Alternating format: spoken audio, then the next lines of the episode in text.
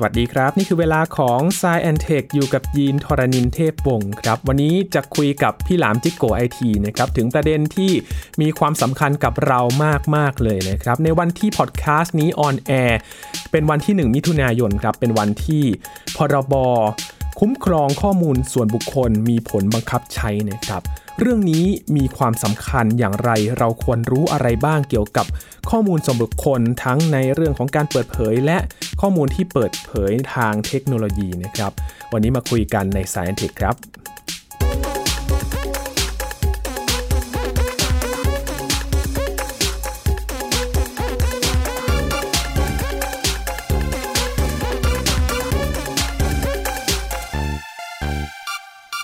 กฎหมายนี้ชื่อเต็มๆก็คือพระราชบัญญัติคุ้มครองข้อมูลส่วนบุคคล พศ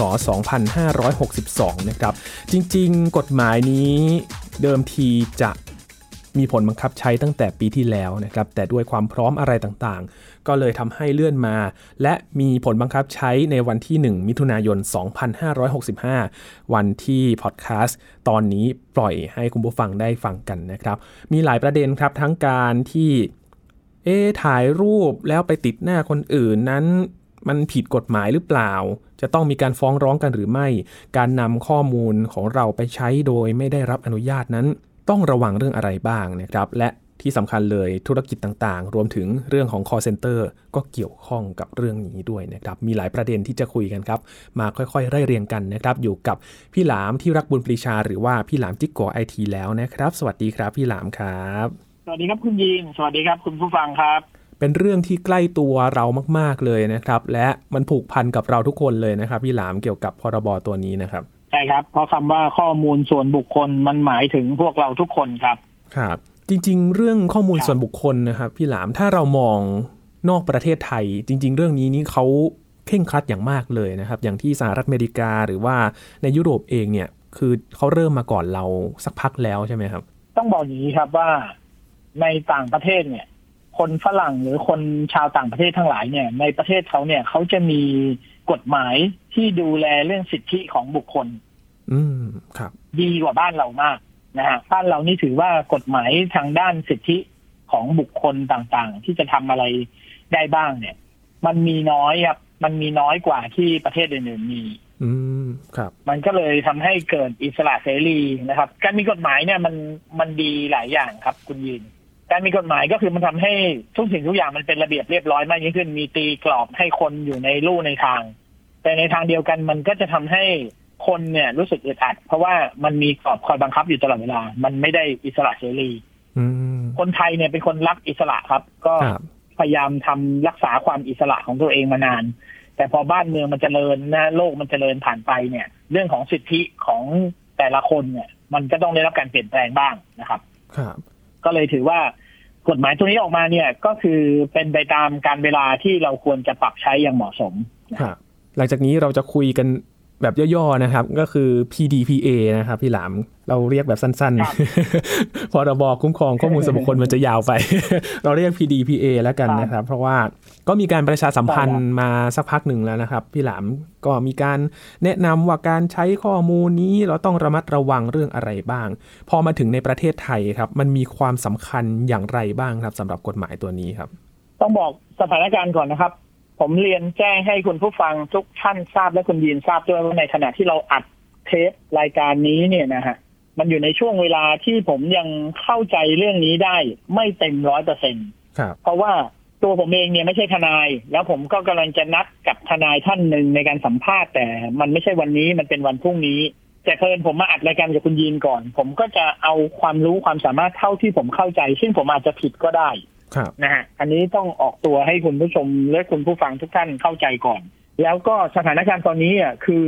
มีประชาชนทั่ว ๆ ไปที่เข้าใจเรื่องนี้แบบไม่ถูกต้องเยอะมาก เพราะว่ามันเป็นกฎหมายใหม่ มันมีรายละเอียด ที่ซับซ้อนพอเราพูดเรื่องกฎหมายเนี่ยมันคือภาษากฎหมายครับภาษากฎหมายมันต้องตีความนะฮะมันต้องขยายความกันเยอะ แล้วมันก็ทำให้เกิดความเข้าใจที่ไม่ตรงกันเยอะมากอืมตอนนี้มีคนที่ไม่เข้าใจเรื่องนี้ แล้วก็ทำตัวเป็นผู้เผยแพร่คอนเทนต์นะครับ แชร์ข้อมูลต่างๆ ออกไปเนี่ยทำให้เกิดความเข้าใจผิด ยิ่งแบ่งฝักแบ่งฝ่าย ยิ่งแตกแขนงออกไปเยอะมากครับ เราต้องทำความเข้าใจเรื่องนี้ทีละเรื่องอืม ผมหวังว่าคุณยีนจะพาผมไปทีละเรื่องได้ เอาเรื่องไหนก่อนดีครับ เอาอันแรกเลยครับ พี่หลามข้อมูลส่วนบุคคล จริง ๆ ข้อมูลส่วนบุคคลเนี่ย มันรวมถึงอะไรบ้างครับ อะไรถือว่านับเป็นข้อมูลส่วนบุคคลของเราบ้างครับพี่หลามโอ้อันนี้เดี๋ยวเดี๋ยวขออนุญาตเปิดเปิดเอกสารชี้แจงนิดนึงผมมีอยู่ ผมมีเอกสารช่วยเหลืออยู่นะครับนะฮะอันดับแรกผมพูดอย่างนี้ก่อนครับว่ากฎหมายคุ้มครองข้อมูลส่วนบุคคลเนี่ย มีมาไว้เพื่ออะไร อ่า เราเอาเราเอาเมนพอยต์ของเราก่อน เราเอาวัตถุประสงค์ก่อน ได้ครับ วัตถุประสงค์ของกฎหมายคุ้มครองข้อมูลส่วนบุคคลเนี่ยทำออกมาเพื่อที่ให้เราให้ประชาชนคนไทยทุกคน มีสิทธิ์ในข้อมูลส่วนตัวของเราอืมมากยิ่งขึ้น ครับ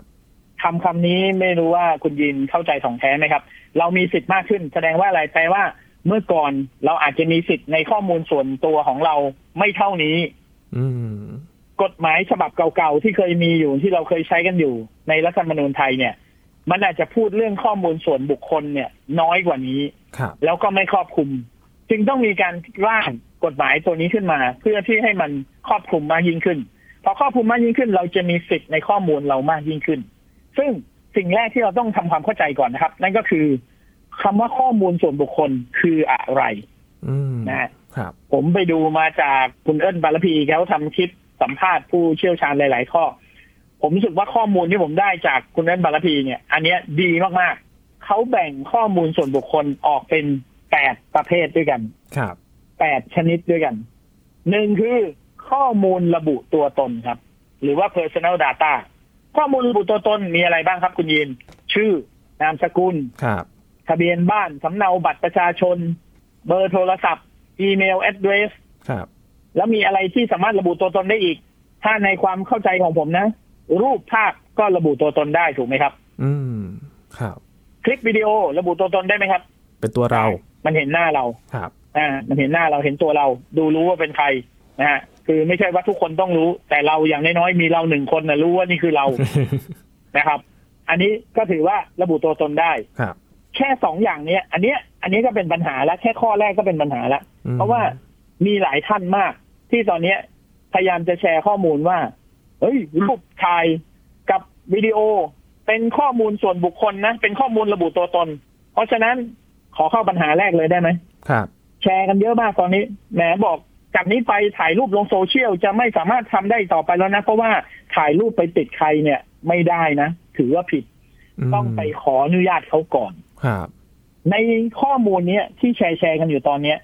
สิ่งเนี้ยเป็นสิ่งที่ทำให้ทุกคนกังวลมากที่สุด เพราะว่าคนทั่ว ๆ ไปที่ใช้ชีวิตอยู่บนโลกโซเชียลเนี่ยเขาถ่ายรูปและเขาโพสต์รูปอยู่เป็นประจำอืมเขาบอกว่าถ่ายรูปติดคนอื่นไม่ได้แล้วผิด อันเนี้ยทุกคนเดือดร้อนใช่ไหมครับ ครับ คุณยินช่วย confirm กับผมหน่อย รูปภาพและวิดีโอเป็นข้อมูลระบุตัวตนไหมครับ รูปภาพและวิดีโอเป็นเนาะมันเห็นหน้าเราใช่ไหมครับ มันคือตัวเราเออเป็นเถอะ เป็นเถอะนะฮะเป็นเถอะ แล้วถ้า มีคนบอกว่า เราไปถ่ายรูปแล้วติดคนอื่นอืมผิดอันเนี้ยไม่ใช่ละอ่าสมมุติว่าไปกินข้าวร้านอาหารเติดคนอื่นได้ครับ ไปกินข้าวร้านอาหารอ่าเซลฟี่ แล้วมีข้างหลังแบบมีคนเขากินข้าวในร้านอาหารด้วย ใช่ถามว่าถ่ายรูปแล้วติดคนอื่น ผิดไหมยังยังไม่ผิดครับถ่ายได้ อืมถ่ายได้ มันมันทรัพย์สินเราอะ่ะ มันมือถือเรากล้องเราอะ่ะครับ ใช่ไหมเราหันไปทางไหนมันอาจจะติดคนอื่นก็ได้ อันนี้มันเป็นเรื่องธรรมชาติเพราะเราไม่ได้อยู่คนเดียวบนโลกใบนี้ แต่ถ่ายได้ถ่ายเสร็จแล้วยังไม่ผิด แล้วก็ไม่ได้หมายความว่าไม่ผิดเลยด้วยนะอืมเนี่ย คนเวลาตีความหมายเนี่ย ชอบตีความหมายแบบสุดโต่งนะพอเขาบอกว่าอย่าไปถ่ายรูปติดคนอื่นนะถ่ายติดแล้วผิดเลยเหรออะอันนี้ก็สุดโต่งไปครับพอบอกว่าไม่ผิดอ้าวงั้นก็ถ่ายใครก็ได้สิไม่ผิดใช่ไหมไม่ผิดก็สุดโต่งไปอื มมันอยู่ที่ว่าการถ่ายภาพเนี่ย มันคือการเอาข้อมูลส่วนบุคคลคนนั้นมาอยู่ในภาพเราแล้วครับนั่นก็คือข้อมูลระบุตัวตนก็คือภาพเขาสรีระสัญลักษณ์แห่งร่างกายเขาเราได้ข้อมูลส่วนบุคคลคนนั้นมาแล้วเนี่ย เราเอาไปใช้ทำอะไรอืมผิดถูกดูตรงนี้ครับ คุณยีนครับไม่ใช่ว่าถ่ายได้หรือถ่ายไม่ได้นะอืมผิดถูกดูตรงที่ว่าถ่ายมาแล้ว คุณเอาไปใช้ทำอะไร ครับ ในกฎหมายเขียนชัดเจนนะครับ ว่าถ้าเป็นสิ่งที่ทำเพื่อกิจการส่วนตัวนะฮะไม่แสวงผลกำไรทถ่ายรูปเป็นกิจกรรมในครอบครัว เครือญาติและคนรู้จัก และไม่ได้ไปละเมิดผู้ใด มันจะมีและและหากด้วยครับใช่ไหมในกฎหมายเนี่ยมันชอบมีคำว่าและและหาก หรือถ้า คือเขาก็เขียนกว้างๆไว้เพื่อให้มันตีความได้ แล้วมาทำให้มันสามารถ ดึงเจตนาที่ดีออกจากไม่ดีได้ ครับ ถ้าคุณยินถ่ายรูปแล้วติดผมเข้าไปด้วยอืมถ้าคุณยินไปโพสต์รูปใน social network ของคุณยินเอง แล้วก็บอกว่าผมไปกินข้าวมา happy สนุกสนานจังเลย ผมถามว่าการกระทำครั้งนั้นมีผลต่อผมไหมอืมไม่มีไม่มีครับ เพราะผมกับคุณยินก็ไม่รู้จักกันครับ ผมไปอยู่มีหน้าผมก็ไปอยู่ในรูปคุณยีน แต่คุณยีนก็ไม่ได้หมายถึงอะไรกับผม สิ่งที่คุณยีนโพสต์ก็ไม่ได้มี ผลกระทบใด ๆ ที่เกิดขึ้นกับผม เพราะฉะนั้นรูปนั้นการกระทำนั้น ไม่ผิดครับ อืมครับ แล้วถามว่า คนบางคนบอกมาอีกหลังจากที่เขาลืมมีผิดว่านอกจากถ่ายรูปแล้วผิดใช่ไหมแล้วยังมีคำต่อว่าต้องขออนุญาตก่อนอ่านี่ คนไทยชอบสุดโตรง เวลาพูดคำว่าขออนุญาตก็คือ เอ้ย ไม่ได้ ถ้าคุณถ่ายติดผม แล้วคุณไม่ขออนุญาตผม ผมฟ้องคุณว้าวไปตามเลย อันนี้ก็สุดโต่งไปครับอ่าอันนี้ก็สุดโต่งไปอืมคำว่าขออนุญาตก็ตีความหมายกันผิดอืผมถามหน่อย ถ้าคุณยืนไปยืนที่สนามหลวง หรือไปยืนตรงชั้นบนๆของพารากอนแล้วถ่ายลงมาข้างล่างครับคุณยีนติดคนอยู่ในรูปนั้นประมาณสี่ห้าร้อยคน คุณยีนจะต้องวิ่งไปขออนุญาตสี่ห้าร้อยคนนั้นน่ะ มันทำได้เหรอครับ ต้องประกาศเสียงตามสายไหมครับ ว่าขออนุญาตถ่ายรูปก่อน เออ ชีวิตจริงมันทำได้ที่ไหนอะครับ ใช่ไหมอืมเราขออนุญาตคนทุกคนไม่ได้ อะ ครับ แล้วทำยังไงอะอืมหลักการก็คือต้องดูว่าว่าเจตนาในการทำวัตถุประสงค์ในการทำเนี่ยทำอะไรครับ เหมือนเดิมเลยคุณยินถ่ายรูปแล้วมีคนอยู่ในหลักข้างหลังคุณหนึ่งร้อยคน คุณนอกจากคุณยินจะไม่สามารถอะขออนุญาตหนึ่งร้อยคนข้างหลังได้ เพราะเขาอยู่ไหนก็ไม่รู้ ถ่ายเสร็จเขาอาจจะเดินหายไปแล้วเราก็จำหน้าไม่ได้มันมีใครบ้างก็ไม่รู้ เราก็ไม่สามารถวิ่งไปขออนุญาตทั้งร้อยคนก็ได้ นอกจากเราไม่ต้องขออนุญาตแล้วเนี่ย เวลาเราเอารูปนี้ไปใช้เนี่ย ก็ต้องให้ดูเจตนาด้วยครับว่าเราเอารูปนี้ไปใช้แล้วเราสร้างความเสื่อมเสียให้กับคนเหล่านั้นหรือเปล่าครับถ้าไม่ได้สร้างความเสื่อมเสียอะไร ก็ไม่ผิด อืม แล้วคนคนนั้นก็ฟ้องไม่ได้ด้วยนะ ต่อให้เขามีรูปมีรูปเขาอยู่ในรูปเราเนี่ยครับคุณจะมาบอกว่าเฮ้ย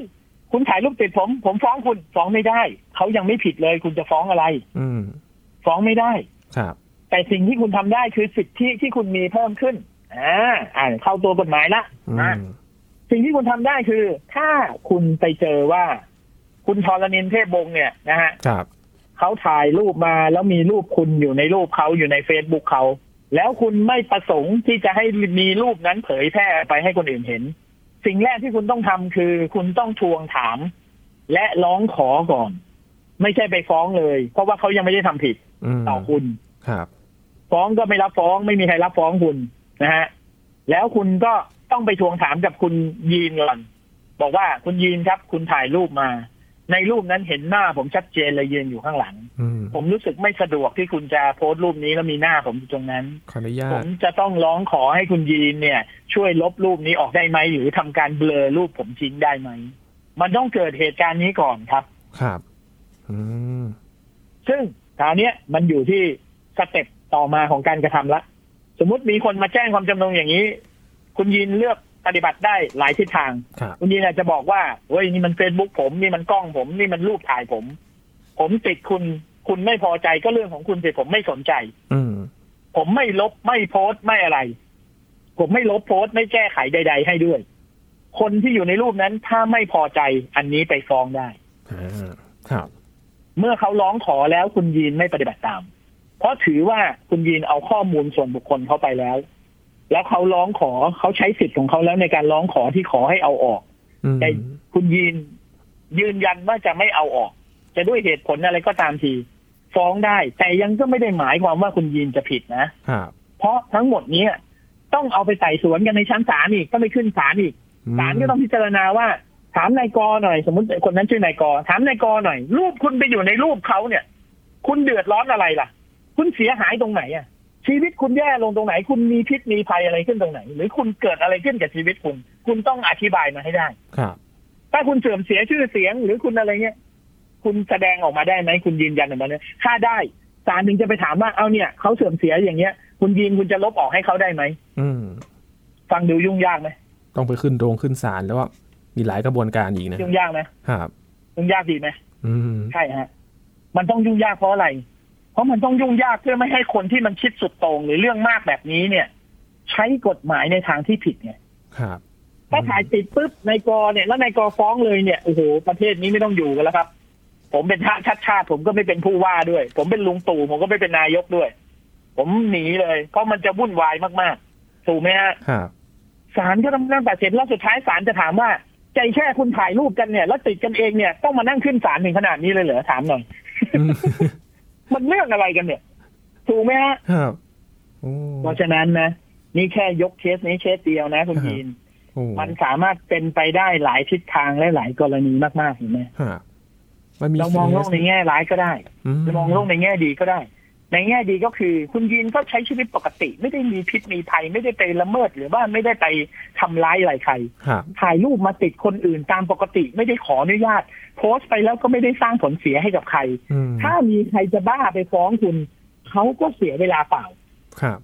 กฎหมายเนี่ยมีสิทธิ์ให้ก็จริงนะ แต่ไม่ใช่ว่าคุณจะใช้สิทธิ์ในทางที่ผิดได้ หรือมองมุมกลับอีกมุมหนึ่งคุณยีนมีเลขใน คุณยีนรู้ว่านายกอคนเนี้ย เป็นคนที่กำลังมีคดีความอยู่ หรือมีปัญหากับใครอยู่ หรือนายกออาจจะมากับกิ๊กอยู่ คุณยีนรู้อยู่แก่ใจ แต่คุณยีนเนี่ย แกล้งถ่ายเซลฟี่แล้วให้ติดเขาด้วย เพื่อที่จะเอาภาพนั้นน่ะ ลงมาในโซเชียลเพื่อให้คนอื่นได้มาเห็นสิ่งที่ไม่ควรเห็นนี้ อืม เห็นไหมรูปเดียวกันนะ เจตนาเปลี่ยนความหมายเปลี่ยน พฤติกรรมเปลี่ยน โดยที่คุณยินโพสต์เหมือนเดิมนะ วันนี้ไปกินข้าวมา ตัวหนังสือเหมือนเดิมเลยวันนี้ไปกินข้าวมามีความสุขจังเลย แต่นายกอบอกว่าอ้าวครับ ผมเสียหายแล้วครับ คุณนะรู้จักผม คุณเป็นเพื่อนภรรยาผม คุณเห็นผมเดินกระจิกคุณแกล้งเซลฟี่ แล้วคุณก็ถ่ายติดผมเข้าไป แล้วคุณก็ไปโพสต์ว่ามีความสุขจัง คุณบ่ายเบี่ยงประเด็นเรื่องนี้เพื่อไม่ให้มีผลกระทบต่อคุณ แต่คุณได้สร้างผลเสียให้กับคนคนนี้แล้ว มันมองได้หลายมุมเห็นไหมคุณหญิงนี่แค่เรื่องนี้เรื่องเดียวนะ เรื่องนี้มันต้องพูดกันยาวๆอะครับอืมเพราะว่าเรายังไม่ได้ไปเรื่องอื่นเลยนะโอ้ครับ มันมีอีกหลายเรื่องมากนะ นี่ผมยังอยู่แค่คุณสมบัติของข้อมูลส่วนบุคคลข้อแรกข้อเดียวนะครับโอ้ข้อมูลระบุตัวตนนะฮะครับข้อเดียวนะครับโอ้คุณยิน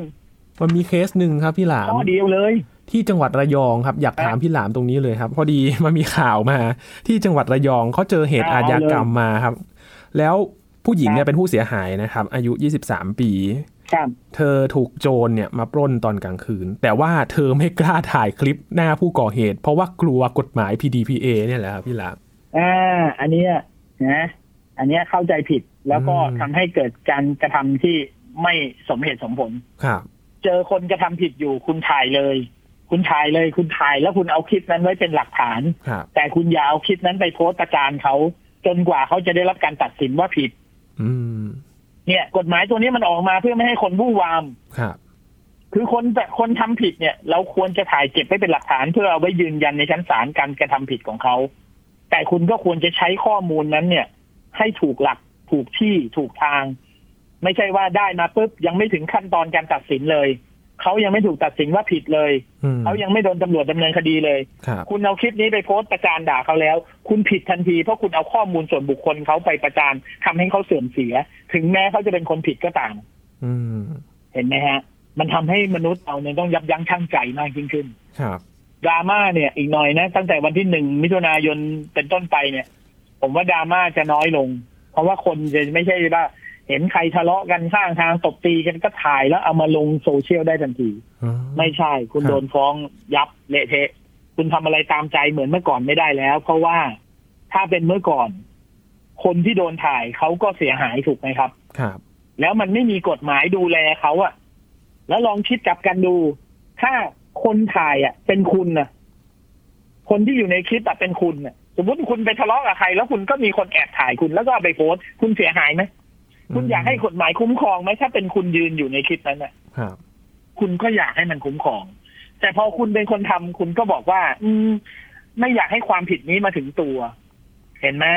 มนุษย์เราเนี่ยมันเห็นแก่ตัว ผิดไม่เอาเอาแต่ชอบครับ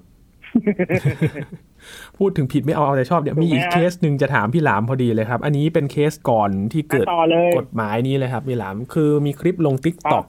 แล้วก็ไปแอบถ่าย คนคนหนึ่งที่เขาแต่งตัวเนี่ยอาจจะดูไม่ดี แบบว่า เอ้ย เนี่ยครับแล้วก็ไปลง TikTok ว่าเนี่ย คนคนนี้เขาแต่งตัวไม่ดีเลย ปรากฏว่าคนที่อยู่ในภาพเนี่ยเขาใช้ทวิตเตอร์นะครับ ก็ไปบอกว่าในในคลิป t ิ k t o k เนี่ยเป็นเรา ซึ่งก็ถูกวิพากษ์วิจารณ์ไปยาวๆแล้ว เพราะว่า t ิ k t o k มันก็ถูกคนอืมดูไปเยอะแล้วใช่ไหมครับ ทีนี้ก็เลยจะไปขอเอาคลิปลง ครับ อันนี้เนี่ย ถ้าสมมติว่าอืมเขาไม่เอาลงเนี่ย อันนี้ถือว่าเข้าสู่กระบวนการทางกฎหมายได้เลยไหมครับ ใช่ครับ เพราะว่าอะไรคนที่ถ่ายคลิปคนอื่น แล้วเอาไปโพสต์ทำให้คนอื่นเสื่อมเสีย ครับ อันเนี้ยคุณผิด PDPA ตั้งแต่แรกเลย อืมคุณผิดกฎหมาย PDPA ตั้งแต่แรกเลย แล้วสุดสุดท้ายนะเรื่องนี้นะพอตัดสินว่าคุณเป็นคนผิดทำให้คนอื่นเสื่อมเสียนะครับมันกลายเป็นคดีแพ่งมีโทษทางแพ่งทางอาญา คุณต้องไปเสียค่าปรับชดใช้ดำเนินเรื่องของการเสื่อมเสียของเขา ต้องไปชดเชยเรื่องการเสื่อมเสียของเขา คือ PDPA เนี่ย มีโทษเรื่องของการปกครองอย่างเดียวครับ ในกรณีที่คนที่เอาข้อมูลคนอื่นไปใช้โดยมิชอบคุณจะโดนปรับในฐานะโทษของปกครอง แต่ถ้าสิ่งที่คุณทำผิดเนี่ย มันมีผลทางด้านอาญา มีผลทางด้านแพ่ง คุณโดนโทษทางแพ่งและอาญาตามไปด้วยนะฮะ อันเนี้ย PDPA เลย ครับ แล้วมันผิดข้อสองอีก ตรงที่ว่าเจ้าของคลิปเขามาเจอแล้วเขาร้องขอให้ลบ คลิปเขา แล้วคุณไม่ลบอีก อันเนี้ยคุณผิดซ้อนสองเลย ผมถึงบอกไงว่า เราถ่ายติดคนอื่นได้ครับ แต่เราเอางานชิ้นนั้นไปทำเสื่อมเสียไม่ได้ อืมเนี่ยคนไม่เข้าใจกันเนี่ย ก็แบบโอ้ยจากนี้ไปถ่ายรูปต้องหันหน้าเข้ากำแพงหรือว่าหันหลังเข้ากำแพงเพื่อที่จะถ่ายติดตัวเองคนเดียว คือ อย่าไปสุดโต่งเนี่ยเวลาเล่นประเด็นอะไรอะหรือเวลาจะพูดหรือจะสื่อความหมายอะไรเนี่ย อย่าไปทำให้มันให้มันไม่ถูกทางอย่างนั้นสิครับจะประชดประชันกันทำไมอะอืมใช่ไหมฮะ คุณประชดแล้วกฎหมายมันบังคับใช้แล้วอะ กฎหมายมันยกเลิกได้ไหมล่ะครับก็ไม่ได้ไงแต่คุณได้เผยแพร่ความรู้ผิดๆไป แล้วคนอื่นฟังไปเข้าใจแบบเดียวกันกับคุณ นี่แหละคือสิ่งที่โทษเกิดขึ้นที่คุณทำเพราะคุณไม่ได้สร้างความเข้าใจไม่ถูกต้องให้คนอื่น แล้วผมมาพูดแบบเนี้ย พูดไปเนี่ย เชื่อไหมไก่คนพูดผิดๆไก่ผมพูดถูกๆเนี่ย คนคุณคิดว่าใครเชื่อใครมากกว่ากันเนี่ยโอ้โหเวลาตีโพยตีพายเวลาประชดประชันเวลากระแนะกระแหนเสียดสีเนี่ยโอ้ยต่อไปนี้ถ่ายใครติดใครไม่ได้เลย แชร์กันจัง พอผมบอกว่าเอ้ยไอเรื่องรูปถ่ายที่ว่าถ่ายใครไม่ได้เลยอะ เข้าใจผิดนะ ไม่มีใครพูดถึงครับมันเป็นอย่างนี้ โลกนี้มันเป็นแบบนี้ เพราะฉะนั้น ดูที่เจตนา อันเนี้ยคือเป็นคำที่ในเพจของสำนักงานที่ดูแลเรื่องของ PTPA เขาก็อธิบายบอกว่ามันจะอยู่ที่เจตนาของเราในการเอาไปใช้ครับครับทีนี้ข้อมูลยังไม่จบนะอืมเราเพิ่งพูดข้อแรกไปเองข้อมูลส่วนบุคคลทั้งแปดประการครับหนึ่งข้อมูลระบุตัวตนอ่านะอะไรก็ตามที่ระบุตัวเราได้แม้กระทั่งคำพูดนะครับอย่างผมบอกว่า คนชื่อเล่นชื่อยอนะแล้วก็ยอยักษ์นะแล้วก็มีชื่อจริง มีทอทหารนำหน้ามีเอ่อนู่นนี่นั่น แล้วเป็นคนจัดรายการวิทยุนู่นนี่นะผมพูดแบบเนี้ยผมไม่เอ่ยชื่อคุณยีนนะครับแต่ผมก็หมายถึงคุณยีน อืม อันนี้ก็ถือว่าเป็นการระบุตัวตนแล้วนะมาตีความหมายในชั้นศาลได้นะครับเวลาคุณจะนินทาใครเนี่ย ถ้าคุณไปเปิดช่อง ให้มันสามารถหาเหตุและผลมาเป็นคนคนนั้นได้มาก ๆ คุณก็ผิดได้นะ อืม เห็นไหมมันคุ้มครองไงครับสมัยก่อนมีคนมาทำกับเราแบบเนี้ย เราไปเอาผิดอะไรเขาได้ไหมล่ะ ไม่ได้นะมีคนมากวนเนี่ย ไม่พูดชื่อเรา แต่ไปแหมไปยกตัวอย่างซะจนหลับตานึกภาพเป็นเราได้อะชื่อยีนนามแล้วสมเรามเอาติอคย่างวามเงี้ยคผิรัดบเขาไม่ได้อะโอ้นี่ไงมันออกมาคุ้มครองตรงนี้กฎหมายอะเวลามองต้องมองด้วยว่า ไม่ใช่ว่าคุณจะทำไม่ดีแบบเดิมตามใจคุณไม่ได้ อันนี้คือความทุกข์ครับไม่ใช่ คุณต้องเผื่อว่าเวลามีคนมาทำแบบนี้กับคุณด้วยอืมเพราะโลกนี้คุณไม่ได้เป็นฝ่ายกระทำแต่เพียงฝ่ายเดียวนะครับครับถูกไหมครับ มันจะนับการโพสต์ status ด้วยไหมครับ พี่หลาม ผมว่าทุกอย่างที่โพสต์ในโซเชียลมันอยู่ในเครือข่าย มันอยู่ในข่ายของพรบคอมพิวเตอร์ อืม มันคือการสร้างข้อมูลขึ้นมา ครับ คุณจะโพสต์ในรูปแบบไหน ต่อให้คุณโพสต์ใน Facebook คุณ แล้วคุณตั้งเป็น only me มั นก็คือการสร้างข้อมูลเกิดขึ้นแล้วครับต่อให้ไม่มีใครเห็นเลยนะ คุณเห็นคนเดียว ก็สร้างข้อมูลขึ้นมาได้แล้วอืมเพราะอะไรคุณ login คุณตั้ง only me แต่คุณ login เครื่องทิ้งไว้แล้วให้คนอื่นมาเห็นก็เห็นได้ไงครับอืมเห็นไหมตีความได้หลากหลายนะอ่าต้องดู อย่างใช่ไหมอะรอบขคออบขอต่อยนิดนึงนะครับคุณยีนขอรวดเดียวได้เลยครับแปดข้อเลยได้เลยครับพี่หลามข้อสองคือข้อมูลสำหรับการติดต่อ contact data นะครับ ชื่อที่อยู่เบอร์โทรศัพท์ที่ทะเบียนบ้านนะฮะถนนซอยอีเมล address นะครับ GPS อ่าตำแหน่ง GPS ก็ถือเป็นข้อมูลสำหรับการติดต่อ ข้อมูลส่วนบุคคลด้านการเงินอ่านะฮะหลักฐานการจ่ายเงิน หลักฐานการโอนเงิน อ่าบัญชีนะครับ ข้อมูลทรัพย์สินนะครับ ข้อมูลการสมัครข่าวสาร อ่า คนคนนี้ไปสมัครอะไรที่ไหนรับข่าวสารการร่วมกิจกรรมนู่นนี่นั่นครับไปสมัครไปทิ้งข้อมูลไว้ตรงไหนห้าข้อมูลสถิติ ข้อมูลสถิติก็คือส่วนตัวเรา เราอาจจะเคยสูงเท่านี้ แล้วก็ปีนี้สูงเท่านี้ เมื่อก่อนหนักเท่านี้ ปีนี้หนักเท่านี้สุขภาพเคยเท่านี้ เคยขับรถมากี่ปี มีคดีมาแล้วกี่ครั้ง ตัวเลขเหล่านี้เป็นข้อมูลทางสถิติหมดเลย ครับ ข้อที่หกคือข้อมูลการเข้าใช้เว็บไซต์ มันก็คือคุกกี้นั่นเองอืมเราไปท่องเว็บนี้ด้วยมือถือเครื่องนี้ IP address นี้ เว็บนี้บันทึกเอาไว้ก็จะสามารถรู้ได้ว่า นี่คือข้อมูลการเข้าใช้เว็บไซต์ของคนคนนี้ครับ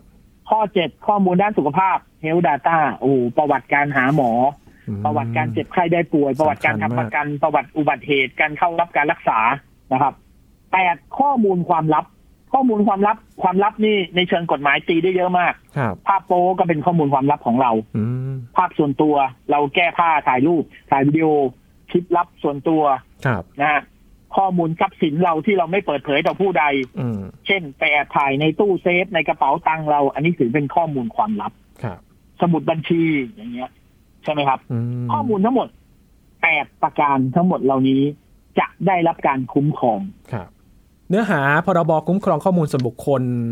หรือว่า PDPA นะครับยังมีอีกหลายส่วนเลยที่เราจะมาทำความเข้าใจกันนะครับ แต่ว่าเดี๋ยวชวนคุณผู้ฟังไปติดตามกันตอน2นะครับยังมีเรื่องของสิทธิ์ของเราที่เราจะทำอะไรกับข้อมูลนี้ได้นะครับ รวมถึงว่าเอ๊กฎหมายเนี่ยมันมีประโยชน์ยังไงกับเราและเคสอื่นๆนะครับว่าเอ๊ะ ถ้าเราเจอแบบนี้เนี่ยเราจะทำอย่างไรกันบ้างนะครับ ติดตามกันต่อในตอน 2 แต่ว่าตอนนี้ขอบคุณพี่หลามมาก ๆ เลยนะครับขอบคุณครับ เดี๋ยวชวนสสพี่หครับลามมาคุยกันต่อในตอน 2 นะครับ นี่คือ Science and Tech ครับคุณผู้ฟังติดตามรายการกันได้ที่ www.thaipbspodcast.com ครับรวมถึงพอดแคสต์ช่องทางต่างๆ ที่คุณกำลังรับฟังเราอยู่นะครับ อัปเดตเรื่องวิทยาศาสตร์เทคโนโลยี และนวัตกรรมกับเราได้ที่นี่ทุกที่ทุกเวลากับไทย PBS Podcast ครับ ช่วงนี้ยีนทรณินเทพวงศ์พร้อมกับพี่หลามจิโกไอทีลาไปก่อนนะครับ สวัสดีครับ